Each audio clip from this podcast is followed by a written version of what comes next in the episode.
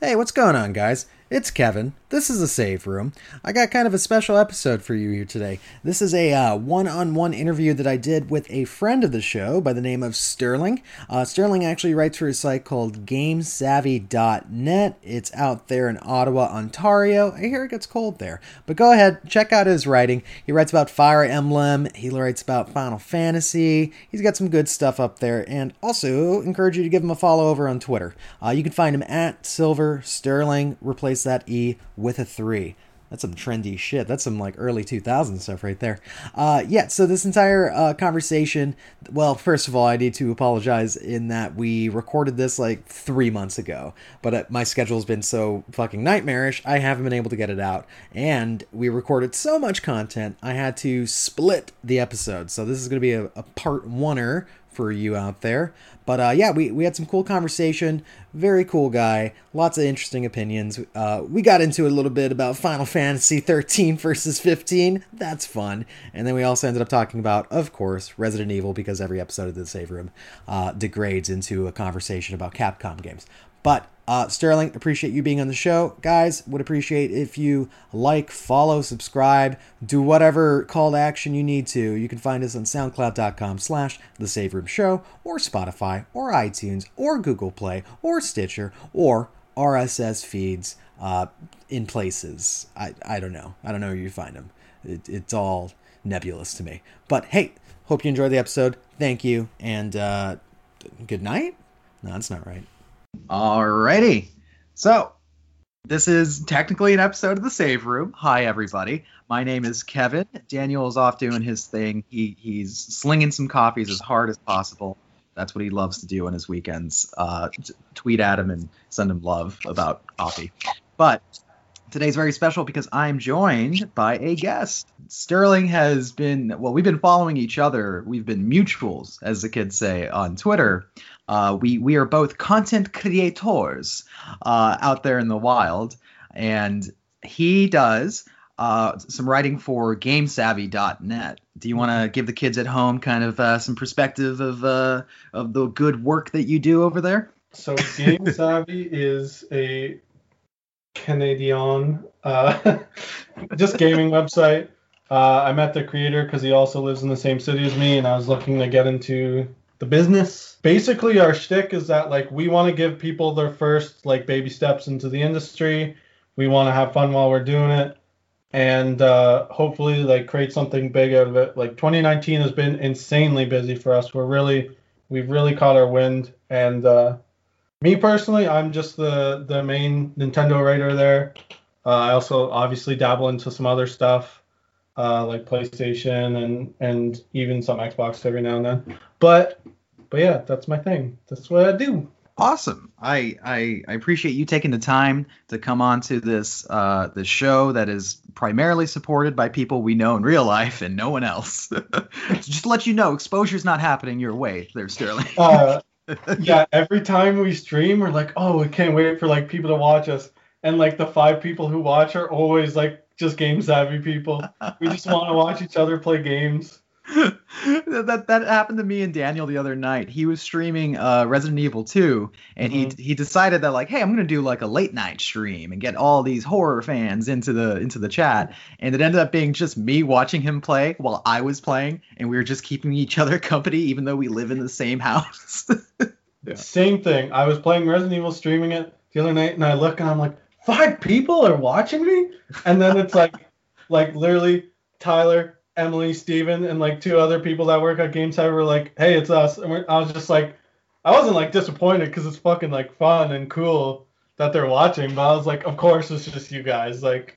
yeah, the, the the regulars at this point, which, which is fine. They always tell you like if you're streaming, act like you're streaming to an audience, even if you know you're by yourself. You know, because there, may be a point where somebody stumbles onto your channel and goes like, "Let me look at this guy's past broadcast just to get a sense of him." And if you're out there still doing your thing, even when there's like just one person in the chat, you know, that's that's still something, man. So I I definitely my advice for people that are trying to get into that, it is a very oversaturated market when it comes to streaming, but you just have to be tenacious. You just got to keep going for it. You have to like not get discouraged cuz I've had it where I started with absolutely nothing and I ended up getting to Twitch affiliate status with like how consistent that I would stream and then I have some regulars that come in that I don't know in real life, which is gratifying. That somebody comes in just say like, "Hey, dude, your stuff is cool." Like, is is the reason why I keep going back to it. Some of the greatest advice I ever got, and like I never stream. Like, I think I've streamed like three or four times. Is that with streaming, people always get discouraged by low numbers, right? Like, oh, there's only five people watching me, ten, like twenty. But could you imagine if there was twenty people in a room with you just watching you play video games?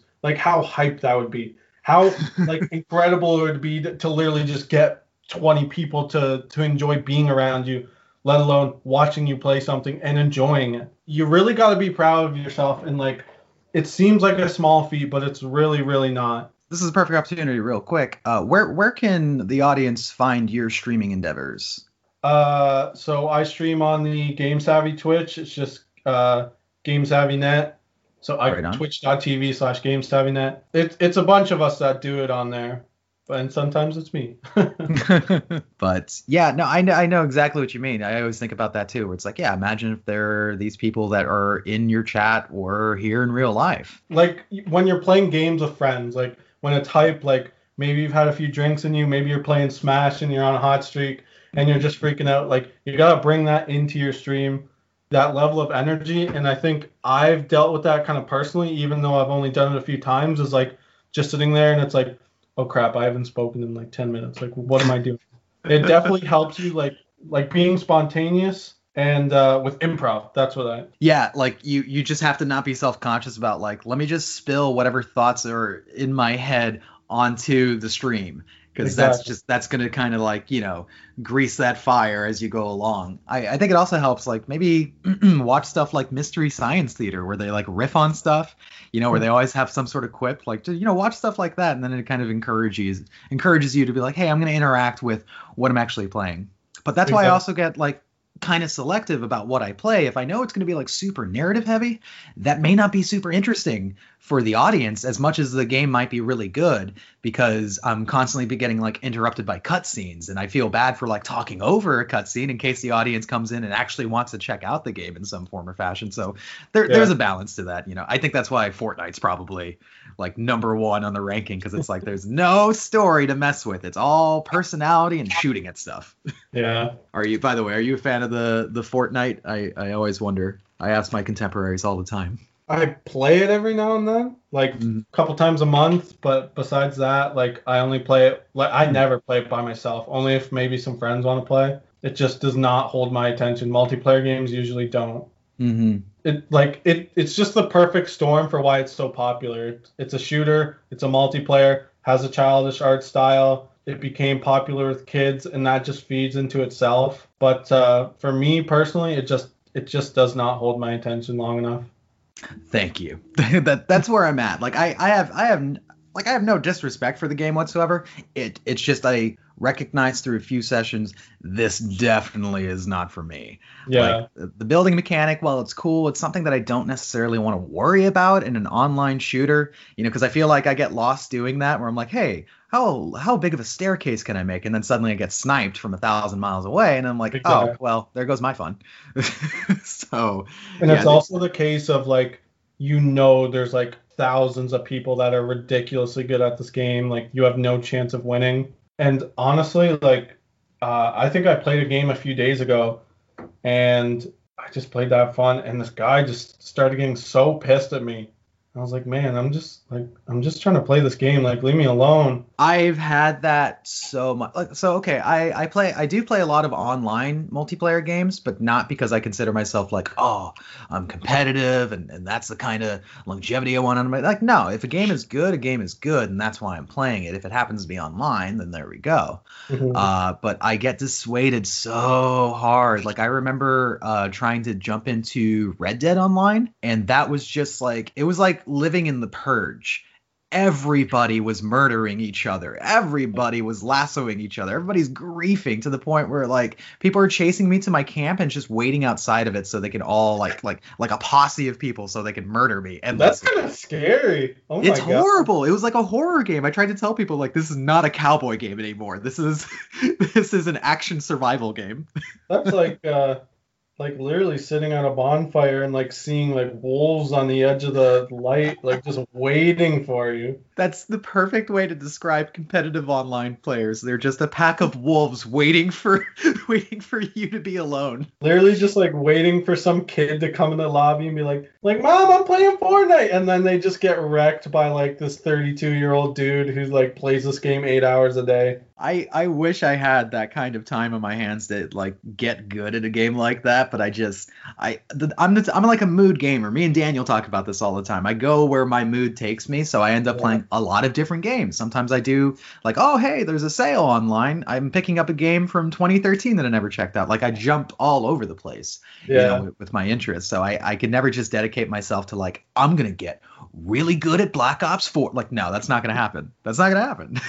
what games you're good at totally depends on what you played as a kid, right? I think it'd be funny to like have your own kid now and kind of like, I don't know, personally select what games they play. So, like, my little Tommy's going to be really good at Smash. I'm just going to make him play that. Nothing else. Yeah, kind of like, like, how parents curate their kid, where they're just like, "Hey, so we're gonna turn you into a football player." It seems like you got a, a nice arm on you. So if you see yeah. a kid playing Fortnite, it's like, "Hey, man, you better start practicing. You're gonna make us some cash. exactly, because like I played a lot of RPGs as a kid. You can't really be good at RPGs, but you can be very proficient. So that's what I like to do. And like I just wonder like how different my life would have been if I only played like Call of Duty or something, or not my life, but my gaming life. Because like you said, like you just don't have time now as an adult to get good at games. At least not to a degree where you could play even semi professionally. It's just not possible unless you literally like go to work, come home, and play games for eight hours a day, just that game. Yeah, and, and that balance it gets yeah, as you said, it gets tougher as you get older, especially as people start to have families and your jobs start to take over. I know that that's that's kind of something I want to talk about too because it's not it's not that that we just play games, you and I. It's that we also uh, like commenting on games and making content around games and talking about it. So like, how the hell do you manage it? Like, it's not our full time uh, spiel. I think that becomes a little bit tougher too, where you're playing games and you're like, oh man. I got to probably like write about this game or or like talk about it on a podcast. So I got to put some time in this. Where do you set like lines where it's like this is the balance of what I'm going to do or this is what I'm going to target because I know that I have to hit like maybe a deadline or something. Oh god, it's such a hard question because first yeah. of all, like I'm very very spontaneous. Like that's just my my overall nature. And second of all is that I'm not like the boss of Game Savvy. I don't run mm-hmm. like I don't own it. It was Tyler that created it and everything.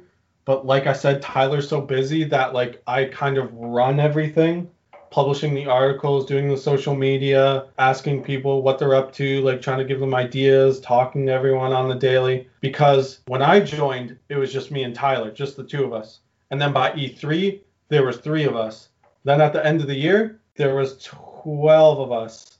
Now we're into February. Now there's 20 of us. Oh, holy yeah, shit. It's kind of like, what do I delegate to other people? What am I going to take for myself? And, you know, I'm just gonna have to guess whatever the hell I'm in the mood to play and write about. There was tons of games I was like, oh man, I want to play this so bad, and then I was like, nope, I'm gonna pick up Resident Evil 2 and let that take over. And like I knew I wanted that game, but like I didn't think I'd dedicate that much time to it. Like it was just what I wanted to play at the time. Gotcha. But, so you you still like that's your dividing rod. It's like, hey, this is still like the hobby that I enjoy. I'm still gonna like reap enjoyment from it.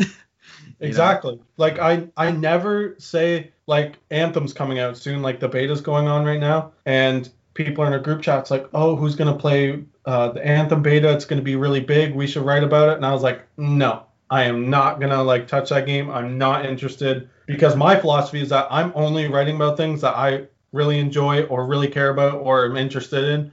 I feel like if I didn't do that, my content would suffer incredibly.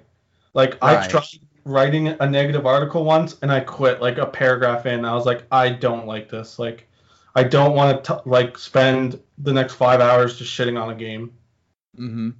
Yeah, I think that that that that's something that uh, needs to get touched on too, because we see that sometimes in games media, especially with the bigger publications, it's like they assign people that may not have an interest in it. It's just that that's the person that they assign to go, you know, play FIFA and write a review or or what have you. And I I feel like sometimes that comes through, and that's why I personally try to like keep in mind who's actually like writing something and does it align with their interest, and then I might be able to get like, you know something where it's closer to this is going to be the definitive like review that I might be able to suss out and see if I actually enjoy something. Whereas like I'm not gonna read something where somebody's like, yeah, I've never I've never played Fire Emblem, but I'm reviewing it. It's like, oh, I don't know if I really want to read that. I I I don't know if you want to have this discussion, but like yeah. I'm ready to throw down about like people that complain about objectivity in reviews Oh fuck yeah. Okay, so here here I always talk about this. Give it to me. I've only written probably like 5 or 6 reviews like like it's just a money thing for me. I just can't afford to buy new games all the time. My thing is that you just you you can't be objective. The video games are art. What about art is objective? It's technical. It's that that's pretty much it. It's just tech technicality. You could talk about like frame rate, maybe how good the game looks, if it runs properly. But then you get into subjectivity, genre, art style, uh, gameplay, uh, voice acting, stuff like that.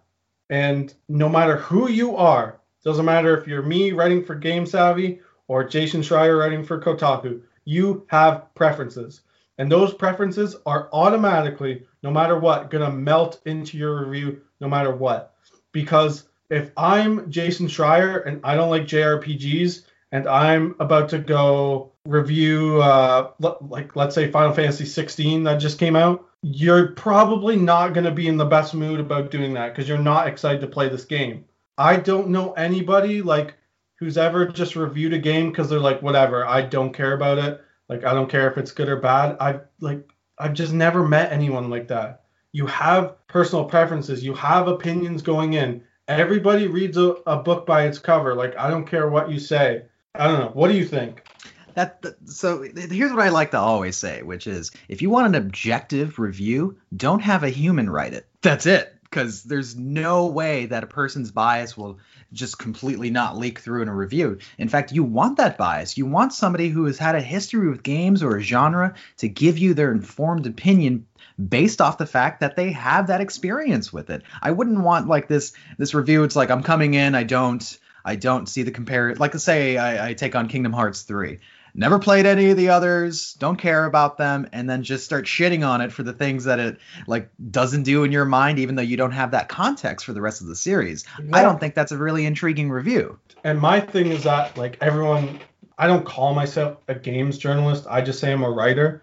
So in game journalism, the tippity top is IGN, right? So everyone says like, "Oh, it must be your dream to work at IGN," and I always say, "I don't know. Like, mm. would I really want to work at that corporate of a company? Like, there's so much bullshit that seems to come with it, right?" And I think uh, with video game journalism in general, uh, Video Game Dunkey said it the best.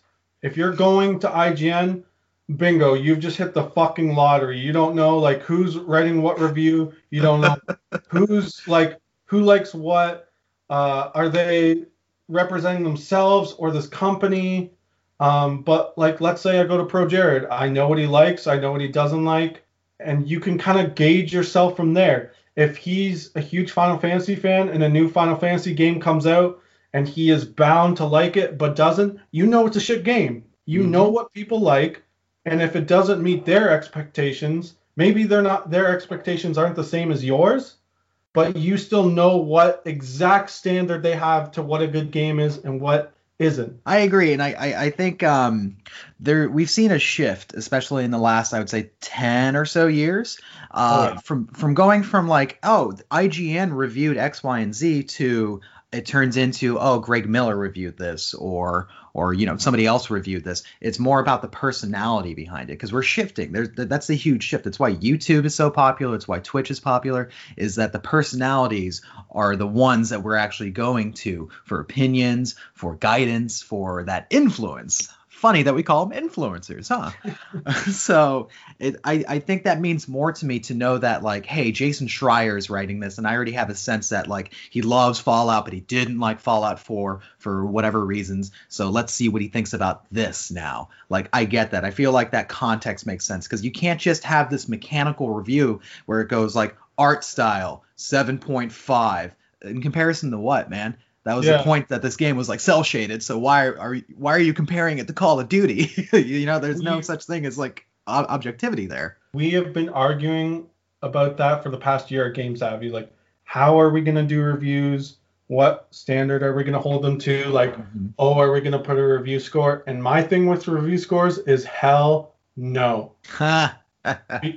Because, like, let's say I'm some guy at Capcom, some lonely dev, like excited to get my my first gig doing a game, and we put out the game. I've put a ton of time, my full heart into it, but the game gets like uh, a 7.3. And my boss said that I only get my bonus if the game gets a minimum of of 7.5.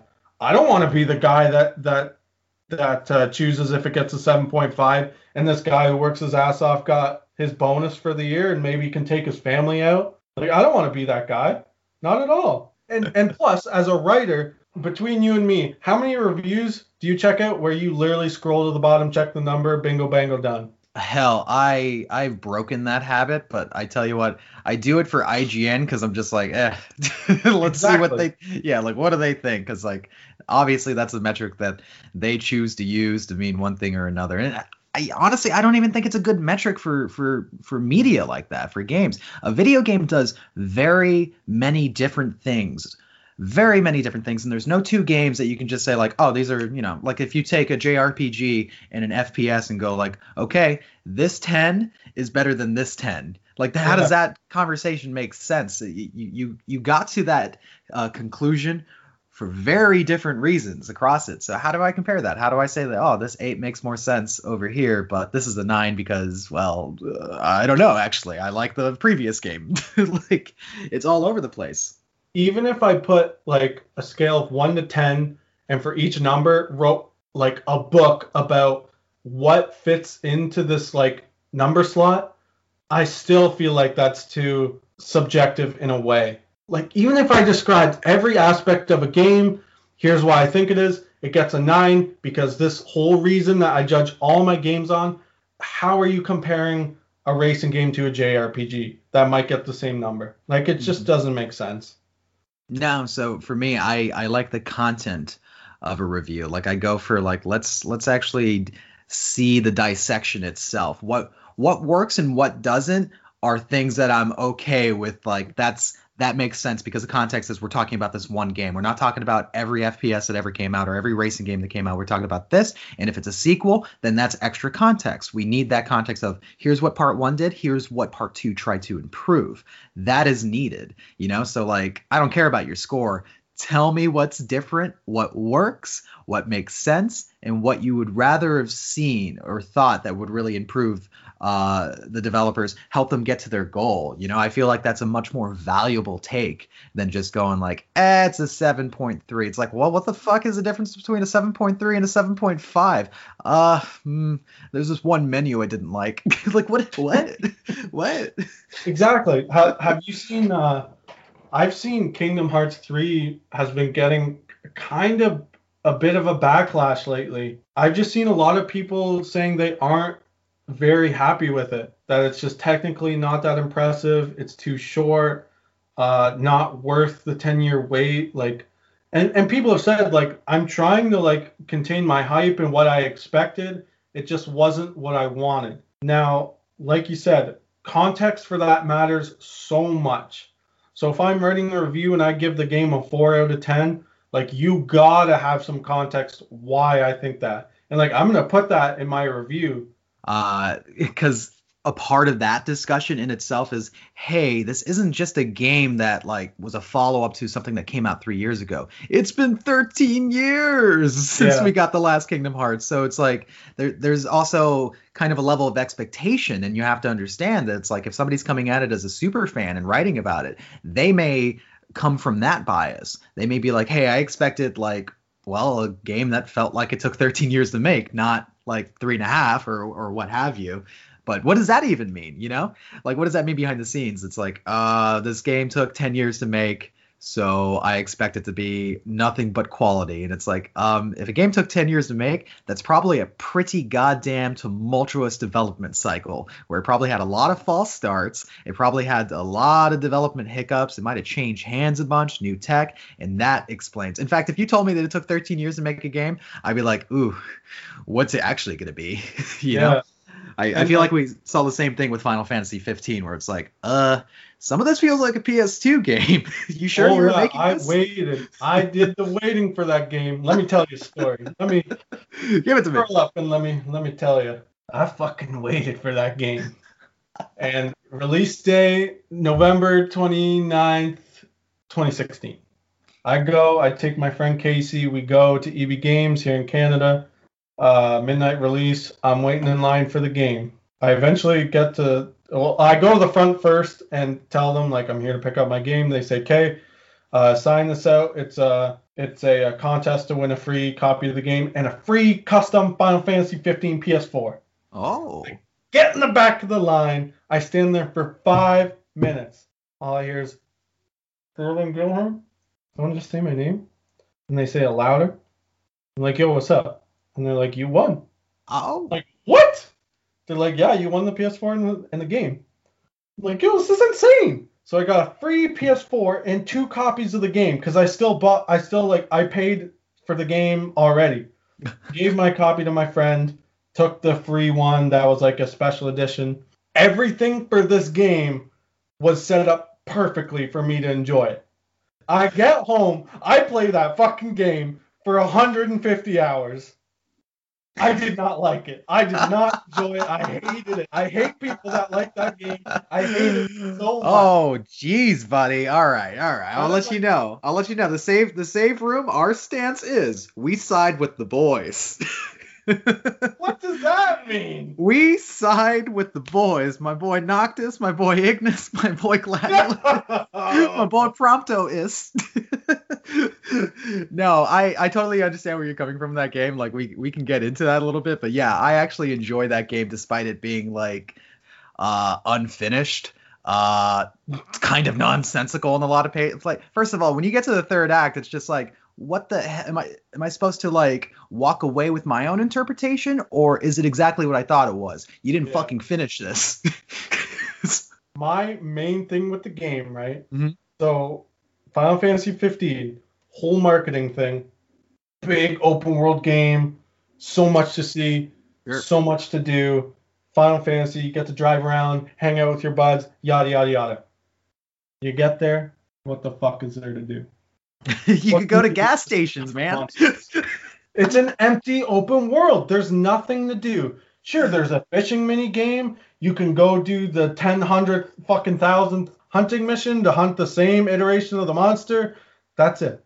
There's no interesting side quests. There's no basically interesting NPCs. Uh, all the towns are the same. Y- yeah, they look different, but you do the exact same thing in every town.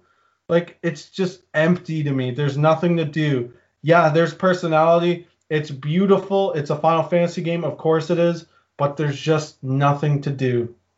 Now, I listen, I feel you on the criticisms. I can't even argue. It's like some of those missions are you walk up to a guy in a gas station and he goes, There's monsters out there, fucking 500 paces outside. Why don't you go take care of them? I'm like, Okay, I will. The boys run through the desert, take care of the antler monsters, come back, and he goes, Oh, you did such a good job. Do it again. And then the same mission, part two, pops up on the screen, and you're like, You motherfucker. and here's the thing. So every RPG has combat, right? Most but of them do. Final Fantasy 15 combat's not fun because no. you can just hold the circle button to dodge everything. To dodge, like literally, you can stand there, hold circle. Every attack that comes at you, you automatically dodge. Now they fix that by having the MP meter, right? You can only dodge for so long. Uh, your MP meter depletes, and then you're done. You're you're on your own you can warp and it automatically goes back up the, to 100%. And then you yeah. can just warp back into the fight. Yeah, fuck yeah. That, that's not combat. That's not fun. That's that's literally baby mode on every monster. What's funny is the, the the game that they released does very certainly feel like they had a playground, and it seems like the devs tooling around. And at a certain point, they're like, "Hey, when's that release date?" It's like we moved it for like 17 years. we have to release this, and it's like I'm not done with it. And it's like, no, Yeah. we have to sell it. Everything just felt so like half-assed. To me, Yeah.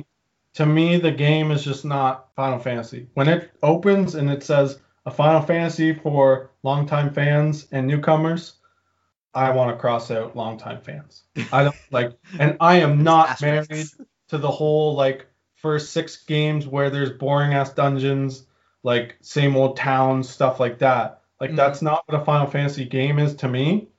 It felt very much that they were just like, okay, open world games are popular now. How do we do this in a Final Fantasy setting? To me, it's just not fun. It is the one game I think I will argue with people on their opinion. Like any game, you can like any game in my books, but that's my special that's my special anger fuck you game. One game I will argue with people is not a good game. Oh, And, we like- all we all have that one, man. We Yeah. all have that one that's like, I don't care what the fuck you say. This game is not doing it for me. No, I get you. I totally get you.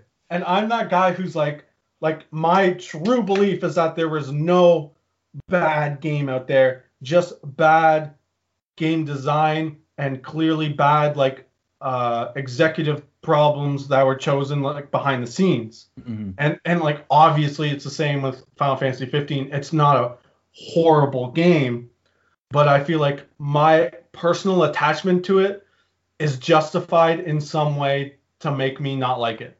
Mhm. And if you want to take me like like take that away from me, I'll see you in the goddamn streets. I'll okay? see you in the street. I'll see you in court. This is fucking. no, I I feel you. Again, I come from the stance where I actually enjoyed my time with that game, and it was weird. We had a review episode a couple years back for it, and we were talking about it, and most of it us just kind of like leveling all of the problems in the game, and then we look at each other and go like, "Yeah, but we still really enjoyed it, didn't we?" And it's like, "Yeah, I don't know why, but we did." I don't know how we did it, but we did. The, Yeah. The thing, the thing is, I could see the game that it could have been within 15. First of all, I think it, I think it's confusing that they called it 15. They should have honestly just stuck with versus 13, just to get it like removed from fans' minds. This is experimental entry. It's not going to replace like the core Final Fantasy experience. And then Square Enix was like, "Fuck that! If we put a 15 on this, we'll sell more." exactly. Have you seen? There's been like there's multiple videos on what Versus 13 was going to be in the end product and like the story and stuff. Because like that game sounded interesting. That sounded cool. And like I don't remember that much of the gameplay that was shown, but just the story alone sounds so much more unique and original than just another Final Fantasy story. No, I, I remember, dude. I remember the first screenshots for the game when they were calling it Versus 13. It was it was Noctis and a few others, but it was mostly in the city, and, and Yeah. it, it looked like um God, what it, it looked like just a like a Yakuza game almost or, or something. It was just so modernistic and was like, hey, this is this is not your typical Final Fantasy stories, which they were selling it as. And I was like, that's cool. I would like to see that. And then it Mhm. turned into, oh, it's a Final Fantasy game now. What? What? It is? It's it's a full on. Okay. when, when was that decision made? I think going forward, I again, I I I could see where the elements that made sense and what they could buckle down on. But if they were to go for a 16, granted that it's not an MMO, uh, if they go after the open world again, I think that's fine. But you need to make it interesting, like you're saying. It's like these quests are nothing. Your open world is empty, and I think that's that's a fucking crime. You don't deserve to have an open world game if you got nothing going on in it. And you especially don't deserve to have an open world game if your car mechanics are bullshit. Hated that. I remember when. Oh man, I got so much to talk about right now. Okay. uh, so I remember the first time I like got the plane upgrade or whatever. Like your car turns into like a hovercraft. Yes. I was like, okay, okay. And then I went to land. I like didn't land properly, and I'm still driving. And then the game over screen comes up. I by landing it. Yeah, because like if you don't land properly, your car crashes and it like breaks the car. I was like, I have to become like a pilot now to, land this car. to land the goddamn regalia. No, I had that happen to me multiple times. There's this one area in the game uh, where Pitioss Dungeon is located, which is like the most arbitrary, maddening dungeon in existence. Yeah. Not just in a Final Fantasy game, but just in life. And you have to go to this one area that there's no road. There's just a weird landing strip that you can kind of see on the map. So you gotta you gotta get your stupid car ship in the right position. And I essentially crash landed, and I was surprised that it, I actually survived it because usually it, nine times out of ten all of your boys are exploding in a fiery wreckage because that's just how it goes. And I was like, Did, is this intended or is this like a joke? Did somebody not know that they they added wings to this car as a bonus? Like, did what happened? what happened here?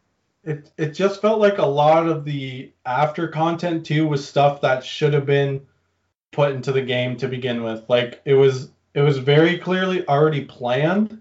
They just didn't have the time to implement it. And I'm I believe that a lot of DLC was was not planned to be in the game to begin with. I don't think uh, most studios, like I think some definitely do this, but they don't say, "Here's the game, let's take out this chunk, resell it as DLC." Now, if we're talking about like EA or something, yeah, they probably do that. To be honest, That's their business model. that, Exactly. that would but with Final Fantasy, it, it did feel like they just said, "We don't have enough time. We have all this planned out. Let's just do it with DLC." And that I think has mega backfired, as you can tell by them canceling like three episodes that they had planned. Yeah, I also have to wonder. It, it just got confusing at a certain point where I had I had no interest in the extra content because I was just like, huh. Uh, first of all, you had a patch to the worst areas of the game, so what does that mean? Yeah. Was that sitting on the cutting room floor, and you guys decided you still needed to hit that launch date, and it didn't matter? Maybe added to this cutscenes later, whatever. And then they came out with like, you know, oh, there's gonna be some extra chapters to explain shit that's missing from the game, and I'm like, why? That it's the most confusing choice when gladio just leaves and comes Yeah. back with a scar. And i'm like wait and you ask him he's like you should see the other guy. And it's like what? No gladio we have a goddamn mission. My father died. Yeah, to me, to where'd me, you go? that was him like Noctis being like, "Oh, where were you?" and him literally like staring at the camera, winking and being like, "No, you'll see soon now." like i wouldn't have been surprised if at that moment he winks at the camera and then you just see a, a prompt on the screen going buy the content right now 9.99 i'm like you fuckers Stuff like that happened with with Prompto and Ignis too. Like, didn't didn't like Ignis get like blinded and like th- there wasn't like I don't know. I don't remember it that well. It wasn't memorable to me. By the end of the game, I was like, "What is going on? Like, what am I supposed to interpret from this? Like, is is there like a definitive story or is this supposed to be interpreted? I don't even know. They, just released the the episode Ardyn thing, like a trailer. I I think it's an episode or like an anime prologue or something, and people are like dying to see it or play it, and I'm just like, why? Like I had no attachment to him in the story. Like I didn't give a shit about him. Like I thought he was an awful villain. He like tags along with the main characters, and they're all like, he's bad, but we gotta trust him. And I hate that in writing. I hate it. I agree Kill with you totally. Because- Where it was like he shows up and it's like, dude, he's like the devil, and everyone's like, oh, well, I guess we just got to listen to him. Why? Why? One of you is a prince. Why are we doing this? Uh, but I there's just there's a charm to it. I did enjoy hanging out with those characters. I thought they had a lot of personality. I I ended up just getting kind of lost in some of the stupider elements of the game, like the fishing mini game, for instance. I actually really got into that. I was like, hey, this is like a really uh, bolstered version of Ocarina of Time's fishing. Of course, I'm going to sit down and do this for a while. I can't fish in real life. That's what video games are for. Is it weird that it's in a Final Fantasy game? Sure. but uh, okay, we can talk about Final Fantasy 15, but it seems like we have to have a, po- a post mortem separately about this game because we got a lot of opinions here, and I need I need Daniel to back me up, man. I need Daniel to back me up about those boys. I, I guess I'll end it by saying I wrote a very lengthy article about Final Fantasy 13 and Final Fantasy 15 and why uh, 13 why they both have problems but why 15 is more guilty of those problems So I'm not really like saying that 13 is better, but in a way I am because I'm saying that I don't know. I, I don't know if you read it, but if anyone's listening and they want to check it out, I definitely go very, very in depth as to why I dis dislike 15. Probably. I did my research, Sterling. Of course, I read your article and I knew it was like, damn, if I even mention Final Fantasy 15, I'm gonna step on a landmine. And I knew it because I was just like, dude, I like this game. I platinum that fucking game. I, I spent yeah. all the hours to do it. Uh, whereas 13, I played three hours of that game. Yeah, I I, I platinumed that game. you actually it would be interesting. You need to talk to Daniel about 13 because he spent he beat that game over three different consoles and gave it like the full run each because he ne- he never owned his own copy of the game apparently, but he has gotten the platinum somehow. That's wild. I I don't understand how he did it. He was like, yeah, I always had a friend that had it. I'm like, holy shit! So you just refused to buy it? That's weird. You, you still put the time in, okay? But yeah, you you guys you guys should have a powwow about that for sure. But I want to talk to you about. Let's talk about some current games, man. You talked about uh, Kingdom Hearts 3 for a second. Are you playing that currently? No, honest to God, I'm not a Kingdom Hearts fan. I have a lot of gripes uh, with Disney content. I'm not a fan of it. Uh, you think I would like Kingdom Hearts because there's Final Fantasy characters in it, but then I read like yesterday that there's no Final Fantasy characters in the third game. So I was like, I don't even want to touch it then. Like, it's just and like I said, it it it's built to be my kind of thing. Like it's a JRPG, it has a cool mm-hmm. art style, the combat looks fun. But as a writer, I just cannot respect a game that has that bad of storytelling. It's just not my cup of tea. Sterling, thank you for saying it. This is why you're on the Save Room show. This is something that I've been trying to communicate. I actually picked up the game because I, uh, well, one, I hate myself. Let me let me let you know that right now. and so Daniel is a fan. He's the other half of the save room, and I'll let him be positive about it. But I picked it up out of morbid fucking curiosity, essentially, and I definitely want to talk about it on the show. I played it for the first time yesterday, and to give you some some history, I'm not the biggest Kingdom Hearts fan, but of course I picked up the first game because oh shit, Squall is in the game. Oh shit, Tidus is in the game. Like I was the same way. I was like Disney and Final Fantasy. How could I say no? Yeah. and I actually liked part one. I I enjoyed it. It was a simple story, a little offbeat here and there, but I was like, this is neat. This is like a neat little mashup. And then part two came out, and I got halfway through it, and I said to myself, I don't know what the fuck is going on. Who is yeah. Roxas? Is Roxas me? Is he Sora? Are they both? What what is this? Xena, what? And like I just I fell off with it. And since then, apparently they came out with no less than 180 games across all sorts of platforms, including fucking the Nokia N-Gage. I think the, Game Boy had a fucking Final Fantasy, and for some reason Square Enix says all of them are integral. No, you don't that tell is, me that a that phone game is integral. Greedy. That is super yeah. greedy. We know the story of every game isn't integral, but it is. You gotta buy them all. Right, it's ridiculous. So when you boot up part three, first of all, the first three hours of the game aren't even considered uh, Kingdom Hearts 3. It tells you that you're playing 2.9. And I'm like, what pretentious shit is this? what do you mean I'm playing 2.9? I don't understand. And you get into it, and oh man, they don't even try to give you a refresher. They don't even try to catch you up on anything. It's just like Xehanort, Xena this, uh, Organization 13, uh, uh, Nobody's, Heartless, Darkness. And it's just like, whoa, whoa, whoa, whoa. Where the hell is Sora been? What's going yeah. on? Why is King Mickey hanging out with this dude over here that looks like, I, I don't know, who is Riku? I was like, was he the first one? like I'm lost in the game, but the the through line though is that on a gameplay basis, it's really good. But like I can't I can't fault it. It's really good game it's it's cute. It it plays well. I like the action. I think they did a lot of cool things with um you use like amusement park specials and they're actually like an extravagant thing to see on the screen that are that's kind of interactive. You're slamming X and just like destroying nobodies with a fucking park ride from Disney and I'm like, "Okay, I dig on this."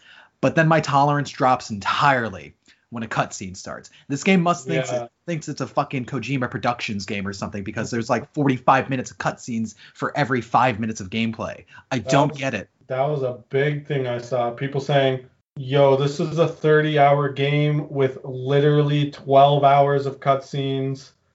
And me, I like Final Fantasy 13. Final Fantasy 13 has like 30 hours of cutscenes. but it definitely is A, not for everybody, and B, not a good way to make a video game which is interactive. That's just like the whole Black Mirror Bandersnatch argument. Is this a video game? Is this a movie? How do you uh, distinguish the two? And my thing is that video games should be video games and movies should be movies, but I still like games with lots of cutscenes. But it is very, very much not for everybody. I know a lot of people that do not like that format. No, I totally understand that. I, I, I I've talked to some people like I love games. Like back in the day, I, I enjoyed a bunch of Telltale games before they started making a Telltale game for every week of the year. Uh, and you know, I, I like Life is Strange. And then uh, there's some offbeat games that are very story focused, like um, God, what is it? Oxenfree. I'm a huge fan of Oxenfree. If if you have a Switch, pick it up for the Switch. I think that's the optimal way uh, to play that game. Whereas, you know, I, I talked to a few people and they'll be like, yeah, I can't tolerate that kind of gameplay where it's like story heavy. You got to take time to pay attention, connect the threads and stuff. It's like, I don't mind that sort of thing, but I think there's a balance. And the balance would be that you need to be kind of courteous about your player's time. So if you have them sitting there with a controller just sitting on the floor for more than 15 minutes, you got to be like, no, no, no, no, no. let's let's either try to convey this through gameplay, uh, whatever story we need to say, or just let them play the game until we get back to another cutscene. You know, like you, you got to find that ebb and flow. I hear Kingdom Hearts gets better about it as you start working, like let's say three worlds in, it starts to like dial back on the whole random organi- organization 13 members just showing up. I think game developers should be very wary about wasting their consumers' time. And I don't mean like, oh, playing games is a waste of time. Obviously, if you think that, shut the fuck up. Yeah, exactly. I mean, I think it was Kotaku or GameSpot that that wrote for Assassin's Creed Odyssey. Uh, it really picks up after 30 hours. Oh my god. don't think I'm gonna play a game for 30 hours and like be content with not having fun. Like, uh, what what is your kind of rubric? How much time will you give a game before you're like, no, this is not my thing? That's a good question. So you got two hours. You got two hours on Okay. on the timer, and if you don't like, if there isn't a gameplay loop that I'm like interested in, or you know, if if it's not a good enough appetizer, I'm gonna back away. I'm gonna be like, this isn't for me. I could already tell. So I think Yeah. game. I think you're right. Game designers need to be cognizant where it's like. You know, it's it's almost like screenwriting to a to a degree, where it's like you Yeah. have to have shit cooking by the time that you get to the first complication of the second act. So you need you literally like your first 10 minutes of the film are the most integral because you only have 2 hours. So you need to like set up your characters, set up the complication, set up the conflict and boom, the ball is running.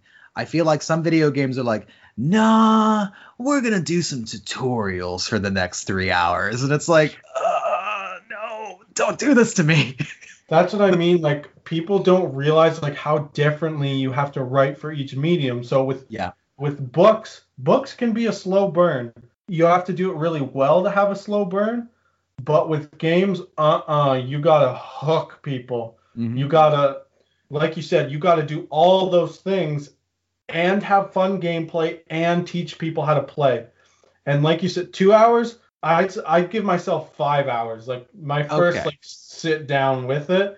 If I'm not like enjoying gameplay or I'm enticed by the story by that mark, uh-uh.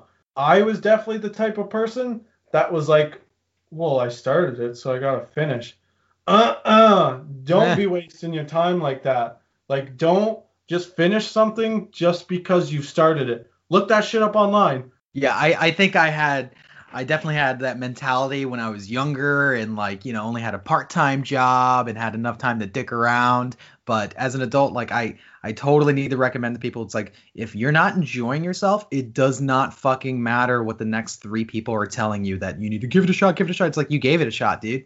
You gave it a shot. and Yeah. you didn't enjoy it. Back away, man. Time is so short that it's just not worth spending on shit that you're not absolutely enjoying or getting the most value out of.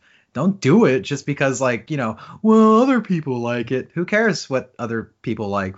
That's the thing. This medium has grown so much since from where it began. There are so many experiences, so many different things. There is a flavor for everyone's palate out there. It's just that you haven't hit the one that's tasty. that's it. you we could loop it right back into like game reviews so like if somebody hmm. is saying like oh it gets good after the the 30 hour mark or just give it some time uh-uh but if my best friend who i know his exact tasting games i trust him and he says listen i thought the exact same thing as you but i gave it a couple more hours and it really explodes then like hell yeah i'll give it another try. But like again you like you said you just have to treat your time so preciously. For sure. and like i'm all for trying new things. You you only got so much time we're, we're not all gonna live forever. And like you said as an adult like that time is so much more precious Exactly. and i say that as a 21 year old with no family living on his own How old are you, dude? 21 God damn, you're so young. What the fuck? I'm I'm 28. I'll hit the big 3-0 and you'll you'll you'll help me uh, dig my own grave. Okay, cool. no, so I I I I like that mentality. I, I I'm so glad that like we can proliferate that. I think that's something that needs to get out there in gaming because the problem is that people feel that whole kind of situation where it's like I feel like I'm missing out, you know, and it's like just because somebody else is enjoying something to a certain degree, like I have people on my timeline saying that they're fucking crying playing Kingdom Hearts 3, that it is mm. such an emotional and gratifying experience. Of course, I'm not going to get that experience no matter how many hours I pour into watching Yeah. Goo- Goofy go, oh, yeah. like, you know, but I I still think it's, a, I have different reasons for approaching that game. And especially some of it is just me trying to understand my boy Daniel because Yeah. he loves the series. But even he comes in and goes, like, oh man, I don't know if you're gonna be able to tolerate what I just went through. Like, yeah, oh, that like with with Kingdom Hearts 3, right? Like there's been so many people saying like do not even speak of it online or else I'm going to be pissed because they want to go in completely blind because they care about that game so much and that's good. That's fine. Like uh, nobody can take that away from you. Nobody. My thing, I love Final Fantasy 13 for my own personal reasons. Probably got close to 100 comments on that goddamn Final Fantasy article. People Oh god. I'm wrong. People agreeing with me, yada yada. Nobody, no matter what they say, could take the reason I love that game away from me. Again, like some people go into games like that, like Kingdom Hearts 3, with the wrong mindset, especially if you're reading reviews. Which I, I feel like we're just doing one big loop, like going back in the stuff we talked before. Uh, I, I was reading on N4G uh, yesterday about this guy who gave it like a four out of ten. That again, that's a reason why I don't like review scores because you know some guys clicking on it like, okay, let's see what's fucking piece of shit. Four out of ten. Like they they go into it with just the wrong mindset. Like it shouldn't matter what other people care. That's not that shouldn't deteriorate from you liking the game personally. Yeah, and I I think that's that's one thing that I had to also like shirk uh from my younger years, which is trying to like defend stuff and make people see my point of view. And it's more about Yeah. like like me and Daniel like we talk about this a lot about the save room too, because we had that discussion where it's like, what the hell are we? We're not like games journalists and we're not in the industry. I was like, we're influencers, and we're like, yeah, I guess so. uh I I found myself just defending like, no, this is why you should like this. This is why it's good. And then I realized like, no, it ain't like that, homie. Other people like different things for a variety of reasons. I feel Yeah. like I feel like a lot of people spend too much try- time trying to get their own opinion validated by strangers. And it's Mhm. just not the way to go. Say that I dig this game for this, this, and that, and like, you know, you could be telling me something where it's like, ooh, ooh, I exactly don't like that kind of genre, and that's why I'll probably never get into that. Like, you're not gonna spend time trying to argue with me about that. You know, it doesn't make sense. I've already like positioned it that way. I don't know. It, it it's such an interesting thing because I do see, just like you, I see the comments out there. I see the threads. I see people just like having this hard ass stance on things where they just say, this is absolutely bad no matter what. And it's like, well, why? Yeah. Because this one thing I didn't like. What the fuck? That's not a good enough reason, I, you know? I think a lot of people's man, I am preaching so hard tonight. That's a lot good. of people's like problems in life kind of and is very apparent on the internet and with video games is just going into situations with the wrong mindset. Just be open. Realize that people have opinions personal feelings emotions. I just wrote uh, at three o'clock i published my 100th published article about my favorite youtube channel normal boots and they do a show called madness where they just debate games. Like they put two games up against each other in a bracket system. They debate it for half an hour why one game is is better than the next. And just the comments are F you, this game should have won, like, oh, this should have happened, they should have talked about this, yada yada. And or like, oh, I'm unsubscribing because this game didn't win. It's like, how are you going into this with that kind of mindset? How do you mm-hmm. not realize that these five separate people value different things than you and they're not they don't have the time to cover every aspect of this game that you might like like yeah you might think it's unfair and i've definitely thought some episodes of the show are unfair but i'm not getting so pissed off that i'm shunning their channel for the rest of my life i think as myself as a content creator i try to everyone says they're like building their own community around their content and like that obviously makes sense i don't think i'm necessarily doing that but I definitely try to push people back who I would not want in my own community. So with my Final Fantasy article where I'm defending 13 and shitting on 15 a bit, there was people like, "Wow, this is so incredibly wrong. Like this guy's an idiot." And then I'd just be like, "But did you read the article? Like did you're not exactly like just admit you didn't read it." And then there's there's actual criticism where people are saying uh, going through every aspect of what I said, not arguing but debating with me, agreeing with me on some some things, and that's the type of conversations I want to have. You really got to push those people out that are just being negative to be negative, and are being such dickheads that that their mind is is is never going to be changed. And like I said, I absolutely love Final Fantasy 13 to the bottom of my heart, but it is a flawed game. It is deeply, deeply flawed. It has a ton of problems, and it is not for everyone.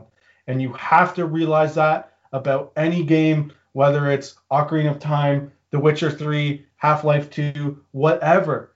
Like everything has problems. Everything probably has a lot of problems, but that doesn't mean you can't enjoy it. And it doesn't mean you can't recognize it when you're talking about it in a friendly manner, even with a stranger. Like you just got to go into it with the with the right mindset. Even if it's Kingdom Hearts 3, even if you've been waiting for 13 years for that goddamn game, even if you've gotten a free PS4 with it and got the game for free and you fucking hated it in the end. Okay? uh so so what you're trying to say is that you really enjoy 15 i think that's what let- that, that that we'll edit it that way Yeah. Just edit it so it's like I really love 15. It's very choppy.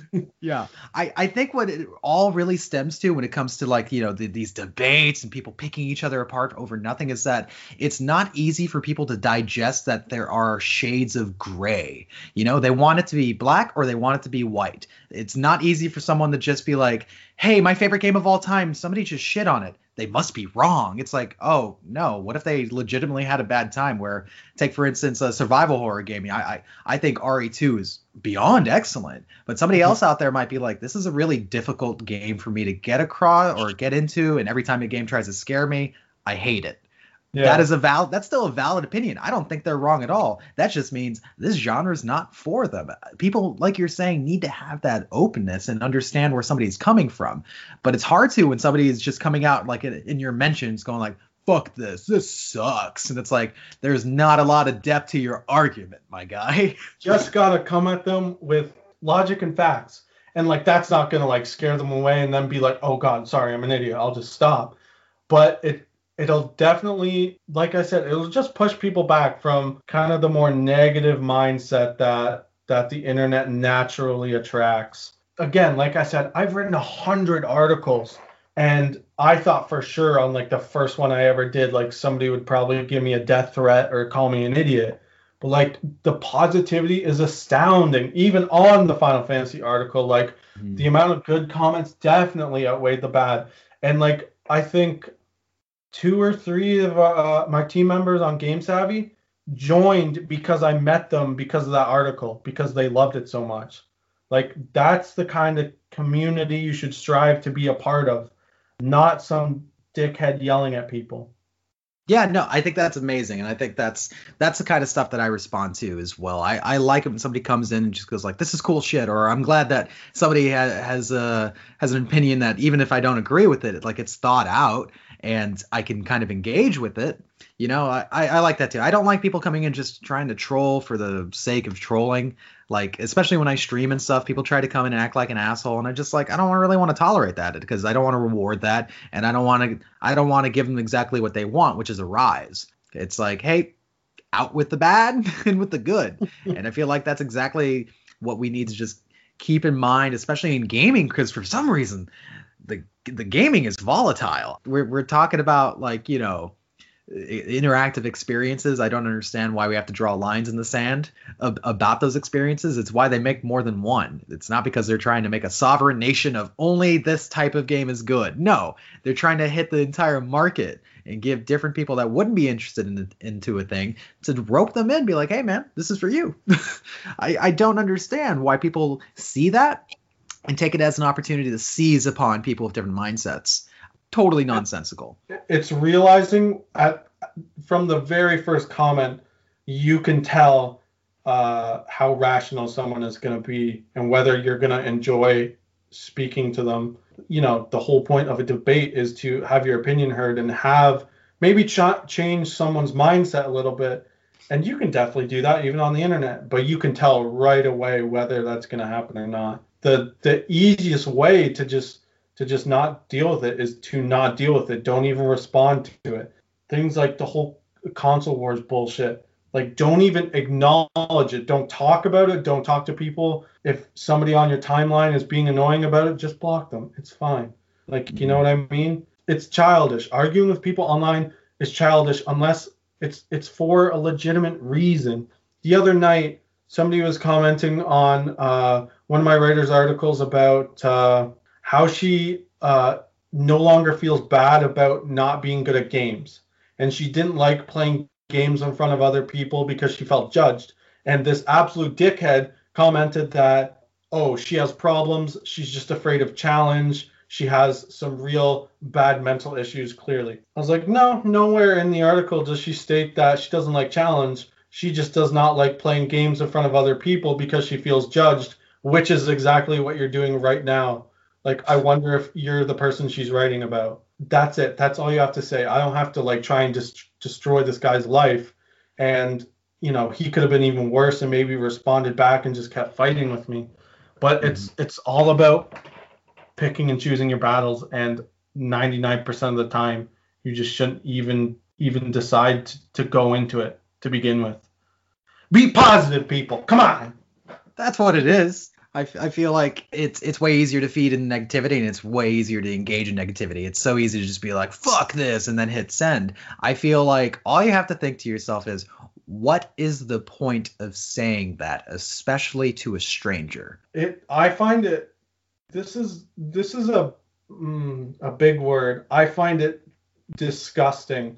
Oh. How how people like when I tweet something negative, how much more people respond to it in a positive note. They're like, yeah, man, like life fucking sucks. Like, oh, this is shitty, yada yada yada, and they retweet it and they like it and they comment on it. Meanwhile, where I'm like, yo, life is good today. I'm so happy to be what I do what I'm doing. I got lots of work done, and I get like two likes on it. It's like, why why don't people like that? Why aren't people glad that I'm doing well? And I'm not saying like like oh I want you to like what I'm doing. I'm just saying that I want you to respond to something positive, not negative. No, but I, I do feel you on that. I, I the whole push towards positivity is like I I, I think there's circumstances where it doesn't make sense to be like 100% positive. I'm not saying be blind to negative aspects of stuff, No, but it's definitely but it, not. yeah, it's how you phrase that conversation. It's how you start with it. So when you start with fuck that shit, that is not a nuanced debate. When you get into it and just be like, hey, this delivers here, but this part was disappointing for X, Y, and Z, that is a much more structured and thoughtful sentiment because you're not just dismissing something entirely. Certainly try not to dismiss uh, a piece of work that multiple people worked on, and certainly do not dismiss a human being in the Yeah. same way. Like I, I hate that, that that what you're saying when somebody wrote an article on your site, put their put their heart and their opinion into something, and somebody just came in and goes like blah blah blah blah. It's like fuck off, man. What was the Yeah. point? You have to go out of your way to be an asshole. That's what sucks about the internet is it's just faceless, right? Like this, the writer, she has feelings. Like she's put, like you said, she's putting her heart out there. Yeah, you, you could comment on it and like, I, I don't think you should even really criticize something like that. Like that's literally just being mean to someone. Like, yeah, maybe you could say I like challenging video games. Like that's that's why I play it, but she doesn't. Like again, it just feeds into this whole thing of of having your own personal preferences of why you play games, what you like, what kind of genre, yada yada yada. That's what it is. That's what it is. Alrighty. Sterling. Let's Rest- do it. Resident Evil. Have you played the original game? I still have my copy. You still have your copy for the PS or sorry, PS1? I never beat it. I, you know, I'm 21. I probably had the game when I was like seven. Scared the living shit out of me. But uh, when I saw that first trailer, like people knew it was coming, right? Yeah. But that first trailer was so good. I was like, I am buying this game day one. love Resident Evil. It's such a great franchise. I love horror, even though I get scared so easily. It's such a great game. It blew my mind. You know, it's what's funny. You, you mentioned it earlier where we are talking about like you know, uh, kids playing Fortnite and how it informs their habits growing up. I had to wonder to myself, what would Kevin look like if I didn't pick up Resident Evil 2 for the Nintendo 64 all the way back in 2000 when I was 10 years old? I have to wonder because it's because this series is so intrinsic to like my interest and the way I think about stuff to the point where like it's item management and it's it's um kind of working through puzzles and situations and having to like kind of be smart about how you use items kind of just helped me in real life with like organization and and Mhm. the way that I approach situations more so when shit goes wrong in my life I do not panic and Resident Evil taught me to do that because Yeah. something's jumping out of a grate breaking through a door uh, Mr. X is fucking kicking down doors trying to choke me out essentially and I just look at it and go okay how do we get through when I was doing my second playthrough, I was I was playing as Claire. I was like, I got this. I know things. Like I know what to do. And I turned the corner to the STARS office, and out pops Mr. X. And I felt like I was playing the game for the first time. I was literally just like, oh, fuck. And I Oh. just turned my tail and ran. But yeah, like you said, like t- games like just those first few have such a crazy impact. And I think Resident Evil in itself even transcends that. My first experience with Resident Evil was two, and then four, and then I played five and six in high school. And even back then, I was like, these don't feel like how I remember Resident Evil. Yeah And then I watched Game Grumps play Resident Evil 1, and like Arin was actually good at it. And I really, really enjoyed it. I watched it literally uh, around Halloween, uh, and that was two years ago. So that was when I was uh, basically 20. And it was so good that that is now Resident Evil 1 is now my standard for things like atmosphere and gaming, uh, remakes in general, and things like an inventory system because it is such a well made game.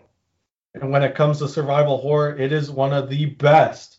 Now, I think Resident Evil 2, the remake, is like even better, like without a doubt. I think it speaks volumes to how good a game is when it has that much of an impact later on in life. I yeah, I totally I totally agree. Like it's it's so interesting how everything from end to end in Resident Evil 2 the remake the, all those components are there in the original game. The item boxes, uh, how how the weapon system works, your inventory slots, it's all there. But they it's almost like they looked at every aspect of the game and said, how do we recontextualize this to make sense again? So it's these little quality of life changes that just overall make the game like ten times better than what it could have been. You know, they could have just kept all the same systems and been like, eh, deal with it. But they didn't do that. They decided yeah. to give us little things like, hey, when you look at your map, it'll show you if if you missed an item in a room. What? I spent yeah. so many so many hours as a kid backtracking back and forth through the RPD because I couldn't find a certain key, and it like just just to do that for me, I was like, well, thank you.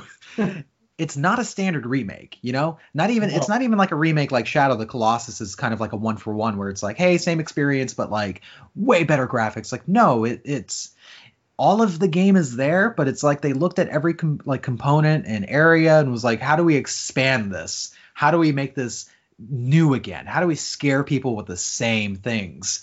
And I love the conclusions that they came through like throughout it, where the RPD, though familiar if you play the original, is different. It's got new levels to it. It's got new areas. Uh, there's new surprises to it. The puzzles are a little different they remade the expectation of the game rather than just doing like a one for one of the original. I don't even know if remake is like a proper. It's like a reboot, make, mastering. it's everything. Yeah. How how far have you gotten into it, by the way? Oh, I, I beat uh, Leon A, and then I'm I'm like three quarters of the way through Claire B. I really want to do like like the uh, hunk stuff and even the tofu survivor. I don't even get what that is. um, it, it, was in the original, and they said, yeah. "My God, we have to have it in the new one." Good, like like you said, they really took not even. I guess like they took so little in a way. Not to say that like the original wasn't little. They took that and just multiplied it by a hundred. So when they did Resident Evil 6, right? The way they marketed it was this is the everything Resident Evil is in one game. Everything ah. the series has been. This is the the ultimate experience. Now, it obviously fucking was not. I was about to say, it's like, oh, really? How interesting of you to say, because I think it's the opposite of Resident Evil. yeah, it is the farthest thing from Resident Evil. Um, but that's just yeah. the way they they showed it off as. Now, I think Resident Evil 2 Remake is everything good about Resident Evil. It's Resident Evil 2, which is, in my opinion, one of the best. It has uh, Resident Evil 4's gameplay, which is uh, the perfect mixture of scary and, and action. And it has the graphics of Resident Evil 7, which are gorgeous and terrifyingly detailed.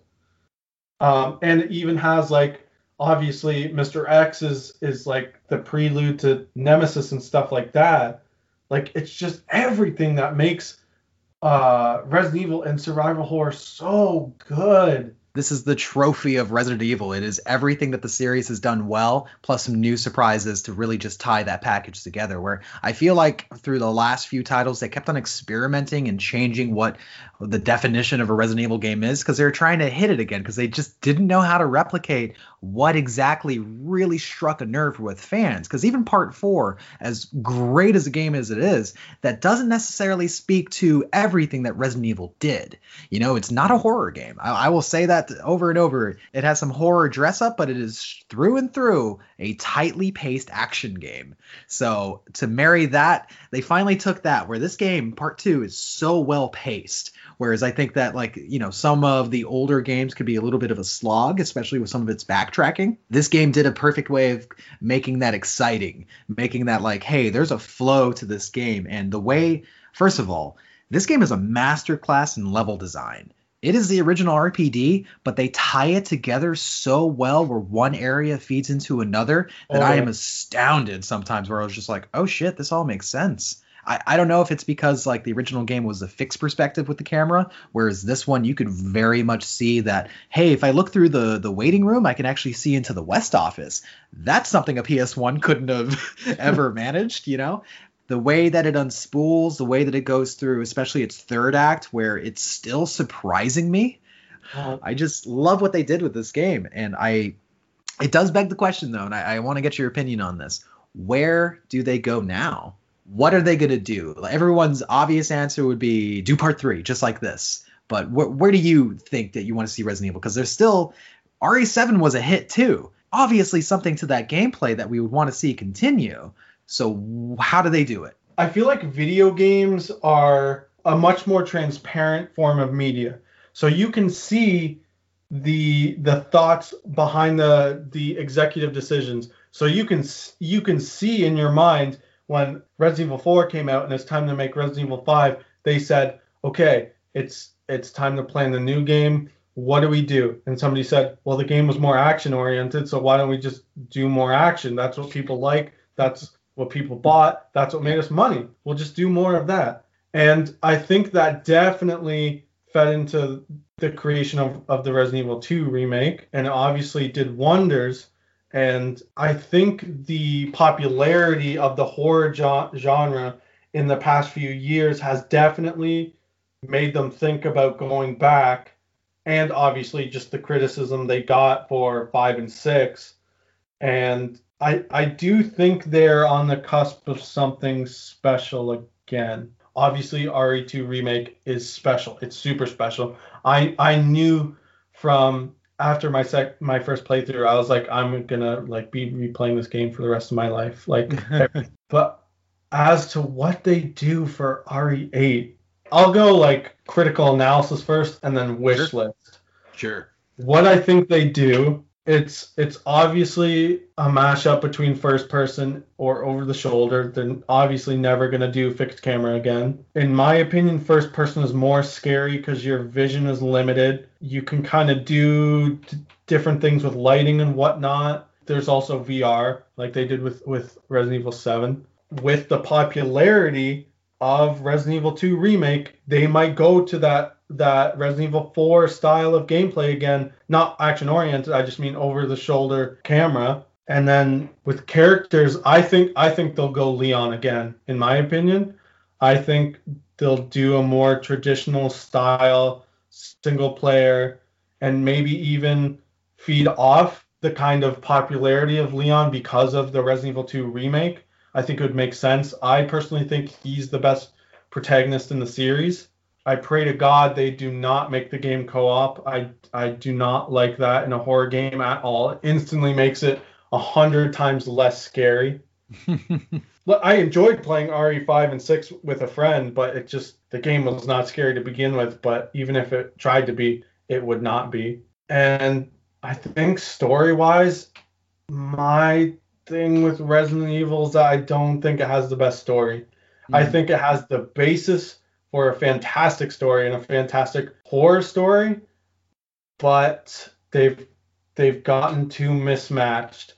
There's too many storylines going on, too many characters involved, and I don't know if you can answer this for me, but like when do you ever can see Resident Evil ending? And that's the problem with video games in general. When do these stories end, right? How many Resident Evil games have there been? And I'm not saying I want them to end. I'm just saying that when you start a story, you want it to end at a certain point. Yeah, I, I think that that's an interesting comment because Resident Evil is one of the few uh, franchises in gaming that actually has a persistent timeline rather than having been already rebooted or retooled or remade mm-hmm. like like Tomb Raider or or what have you, whatever amount of franchises. I think Yakuza is the only other one that has a persistence timeline that sticks with part one and goes all the way to part six. So it, it, makes it makes this game kind of an oddity because what you what you have here is that there's a bunch of fans that are attached to different characters as they've been introduced through the franchise, and they want to see these characters return but it's also a horror story that deals with outbreaks and and hapless heroes fighting evil corporations. So like it, it begs the question, like it doesn't even make sense. Why would you why would Chris Redfield ever return to the same shit over and over again? You know, it, it's like when you get a horror movie sequel and you're just like, so why the hell did we rope in the survivor from the first movie again? She escaped yeah. Jason Voorhees. Why would she ever do this again? um, I saw people mention that with the criticism of like 5 and 6 is that like the difference between Resident Evil 2 and 6 is that in the second one, Leon is scared along with with the player. He doesn't know what's going on either, and that feeds into the atmosphere of the game. He is scared along with the player. Where in Resident Evil 6, he's giving one-liners and shooting people in the head like it's Yeah. nobody's business. Like you said, like how do we keep bringing these people back? How do we give them a motivation? How do we choose who to put in one game? I'd like to know your comments on why they chose the story for Resident Evil 7 as they did because obviously you've played it and there's no real connection besides I'll just say it like Chris in the end. Yeah, I I, I think because Resident Evil Seven even was just like it's kind of a conceptual reboot, but it's still within the continuity. It still it still lives in the same world as the Raccoon City outbreak, and it still has obviously Chris, and it still has allusions to uh, Umbrella. And I think I think that approach is better, where you start to make the franchise kind of a horror anthology, but still have a kind of a consistent universe without you know, forcing the audience to digest things like, oh, we brought back Jill Valentine. It's like, why would she ever return? She Yeah. was literally, literally hypnotized by Wesker and turned into some sort of uh, ninja. It doesn't make sense that this person would be like, sign me the fuck up. like it doesn't. Yeah. So it's kind of mirror what you're saying about like how they go forward. I don't even think the question is about making part eight first person versus uh, third person because I feel like they have an opportunity here where they have two pathways for the franchise, which is Mhm. they could have remakes where they go do Resident Evil 3 again. Maybe they touch Code Veronica. Maybe they keep on playing with that idea. Definitely remaking three without a doubt now. Yeah, no, I, I agree. In fact, I'm, I hear rumors that uh, they've already greenlighted the game and they're just playing Mhm. coy about it because, like, you know, obviously they don't want to show off too much too early. But Yeah. Capcom is known for doing that. Actually, production of Resident Evil 6 started about like three or four months after Part Five even released, so they're pretty Yeah. quick about this kind of thing. I I think they they they knew they had a monster on their hands. It's why they marketed it like a AAA game. First of all, I'm so impressed. No other remake of a game has been treated like an event. You know. Yeah. Like it's always like ah it's a remaster or a walk down the uh, memory lane. Like this game was like no it's a new game, I but think it's they, also a remake.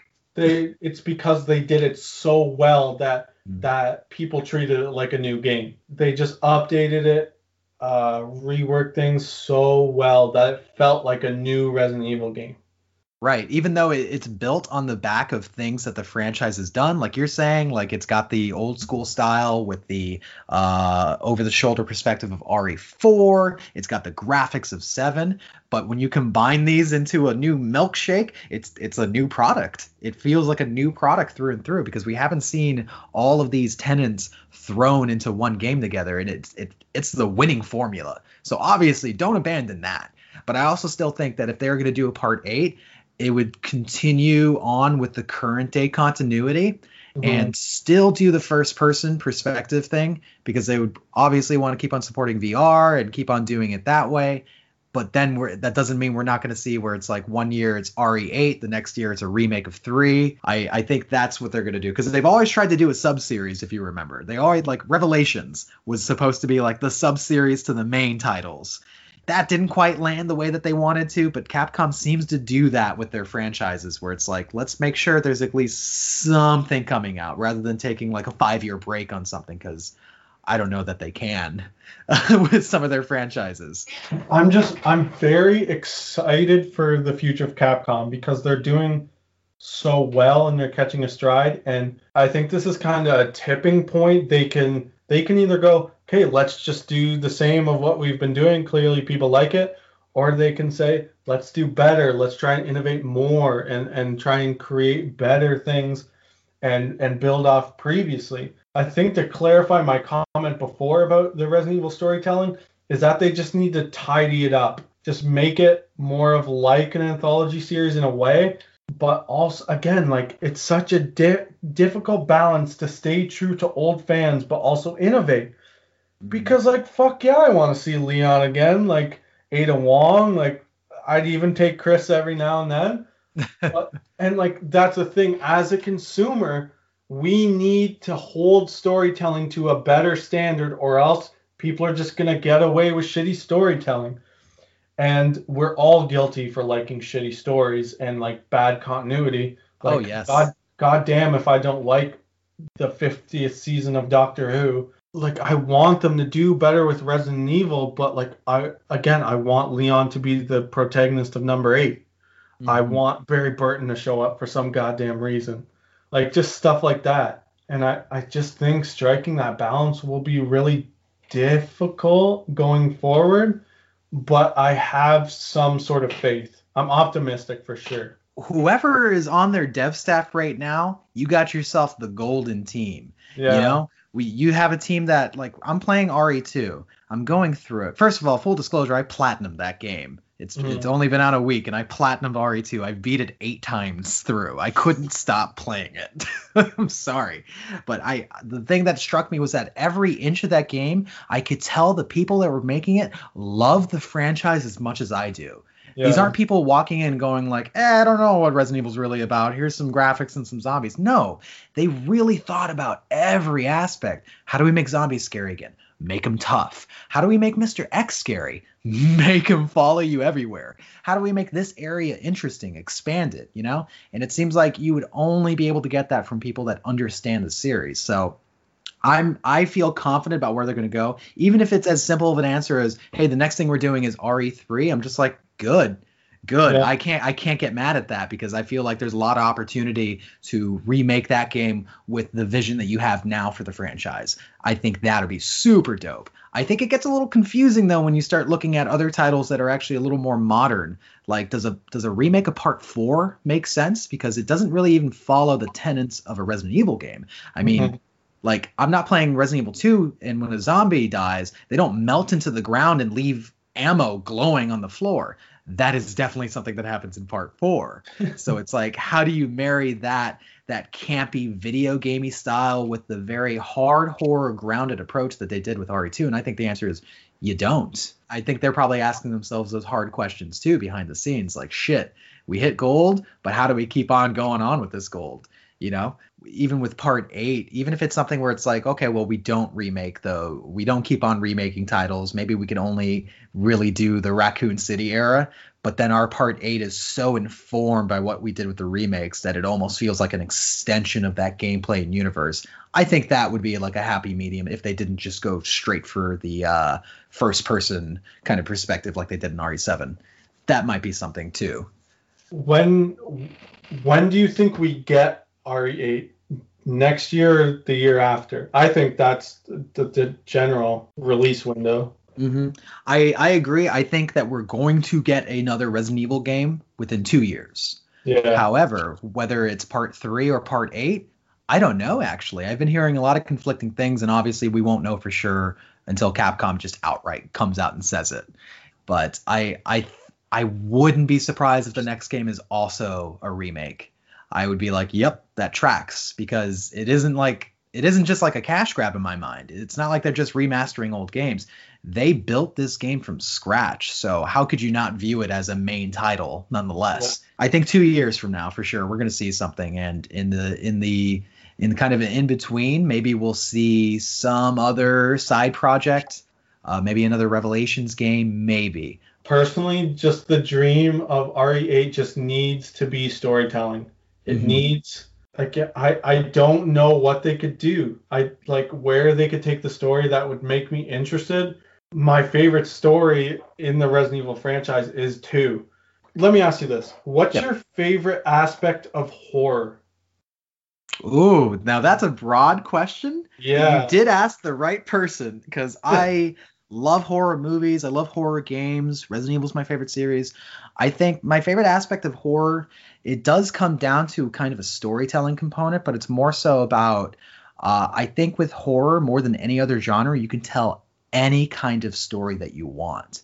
Any story. It could be in space. It could be uh, uh, in a submarine. It could be in a house. It could be in the woods. Horror happens everywhere because people have one thing in common: they get afraid. You know. So you'd say you'd say versatility is is the best aspect.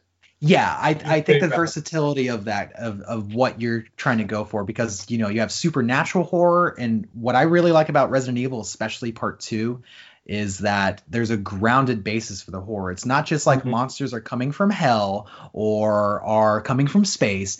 These creatures are created through corporate corruption and overreach. And that is, I think that's Resident Evil at its best when you can relate to it actually happening. That's why I think like four, five, and six, the story, not a big fan because it turns into this whole like global domination plot. There, there's Yeah. actual villains, and it just gets a little too over the top. It doesn't like I don't see our reality in those games.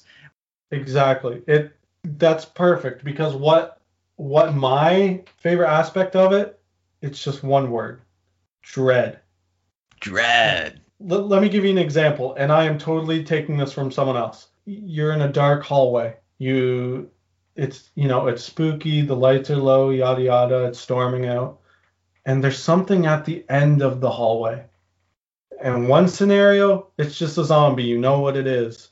It's, you know, moaning, groaning, it's dead. You'd you'd be pretty spooked, right? Like it's still pretty scary. Yeah, I would agree. I would say if I saw something dead and walking, I would have some problems. Yeah. Now let's go to scenario B. There's something down the hallway, but you don't know what it is. You can't really see it that well. You don't know its intentions. You're confused. What's more scary? The unknown. Exactly. And I feel like that sense of dread is just perfect in RE2. And- Mhm. not 100% because there's a, like a fear of the unknown because like you you know like it's it's a, there's zombies and if you play the first game like umbrella and whatnot sure. but it's the atmosphere it's raccoon city is dead. It is done. It's on its last legs when uh even though when you go into the rpd as leon like he's expecting to to like find other officers you the player know in your heart it's done. There ain't nobody. It has that per- perfect atmosphere of just dread and macabre. And i think that's what makes horror truly good is when you have that mystery because there's still tons of mystery in resident evil uh, let's say you haven't played the series and you're going up to that uh, flaming helicopter that you just doused and Mr. X picks it up and fucking throws it across the room. if I'd never played Resident Evil, I'd be like, "What the fuck is that?" Like, like I'd be pretty damn confused. And same with like just lickers and even how the zombies, the placement of them, how they act in general.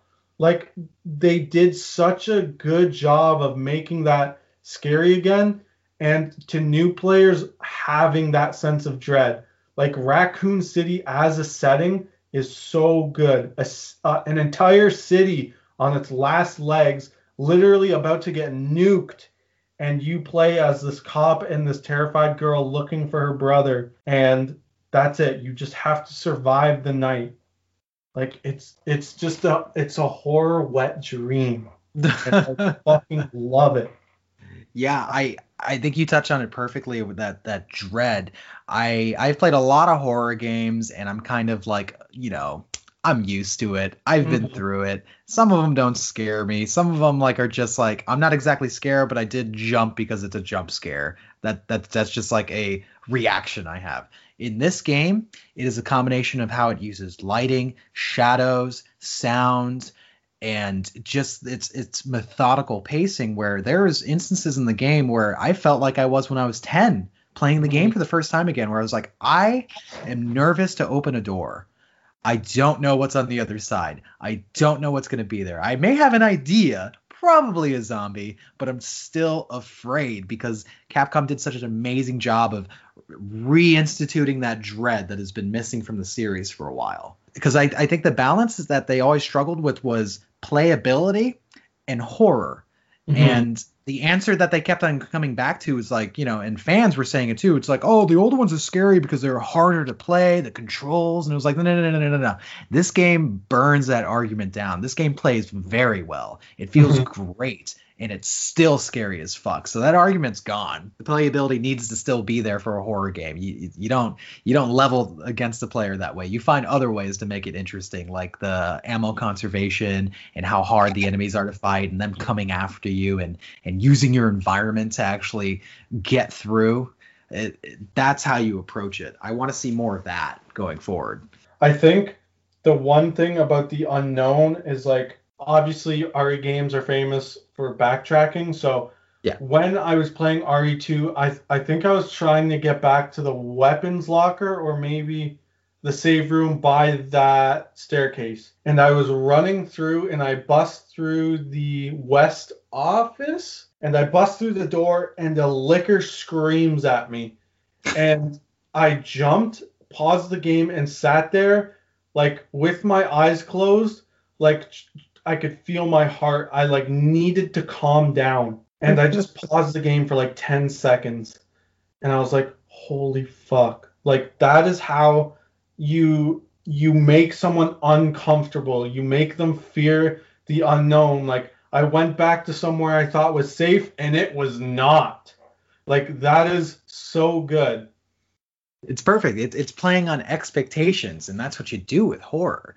You Exactly. surprise people, you know. And I I think this game, like I said, even throughout, even throughout, when you go, I was still getting jolts left and right, and and just going like, oh my god, what's next? In the last 20 minutes of the game, when you get to the the nest. The nest is such a cool area, by the way. I didn't want to spoil too much, but the nest is so cool. I loved what they did with the underground laboratory. It kills me how good it is. Yeah. Oh, it's beautiful in there, but it's also horrible. The, the- it's essentially the monster factory for Raccoon City. It's so Yeah. cool going in there. But I, I do uh I we I think we talked about this on Twitter. You were mentioning kind of like you would love to see some sort of survival game in Raccoon City that maybe isn't like stuck being a remake or or attached to some of the lore. And I came at you and I was like, hey, that kind of exists. It was just stuck on the PS2. yeah, my idea is kind of like a imagine like Call of Duty zombies, but mm-hmm. just the basis of that, like facing rounds like hordes of zombies in like a round formula. But you play as the original like RPD cops, like Mhm. like Marvin and the rest of them, and you just have to defend a small area in the police station, like let's just say the the main hallway and they're just constantly coming at you. Maybe you can like pre- prepare a bit, like block off a window, uh, pick up some ammo or some green herbs or something, and it's just it's just a survival like multiplayer game. I think that would be so good. To me, that's fun. What do you think? Like, I think I think the basis that we do have, because I I think you're unfamiliar. It's a Resident Evil Outbreak. yeah, made- yeah, they file made- one and two, right? Yeah, File One and Two came out for the PS2, and it was uh you had to use a network adapter to do some co-op play. But the way that it was is that it had very segmented levels where it was kind of like small slices of what the main games were. So, for instance. There's one part where you're going through the RPD, but uh, obviously you're not going through the full RPD. But you solve a few puzzles, fight a few monsters, and you have to like coordinate with your team, like what items, who who has what, who's gonna be like the healer, who's gonna ha- like carry some extra ammo, so we don't have to leave it behind. Like that. That's what it was. On paper, it sounded great, but in implementation, it was a rough game to get through. Like Yeah. it was slow. Uh, loading times were god awful. Every time you opened up a door, you remember those old old Oh, door animations? Imagine that, but for like 20 more seconds for every door. It didn't Yeah. make any sense. Uh, I think that you go maybe go back to that route, try to like revisit that, like you're saying, make it like a cooperative experience where, I mean, I think in horror games, single player is best for horror, but that's why I always vote where it's like if you're gonna go multiplayer, make a multiplayer component that's separate from Mhm. your main experience. So I feel like that's like this is an easy addition to like maybe part three remake, where you're out there in the city or you're out there in the RPD defending stuff and you have to like coordinate like who's gonna board up the windows and who's gonna be like defense and stuff. I think that would be cool. Very, Yeah. very cool. Like I I'm I'm on board with that idea. Uh, especially if you're playing as some cops from from the RPDs, the the hapless survivors that don't make it. I feel like that recontextualize the bent when you know, like, hey, they're really just trying to make it through Raccoon City, but Yeah, I don't think they are. even even a prologue story of that like of mm-hmm. what it was like in the first like few days of the outbreak in Raccoon City or like being one of the cops while that's happening and seeing how the RPD evolved into like that that hellscape. I think that would be so interesting and so like spooky because like one of my favorite things about uh, zombie movies is like you know what's coming, you just don't know when. That sense of dread is so good, and I feel like with the Resident Evil series plus that kind of story where like the Raccoon City story is is they're always talking about Raccoon City in every damn game, knowing that like you play as these cops and how just hopeless they are, that they're screwed no matter what, would just have the best atmosphere and dread in my opinion.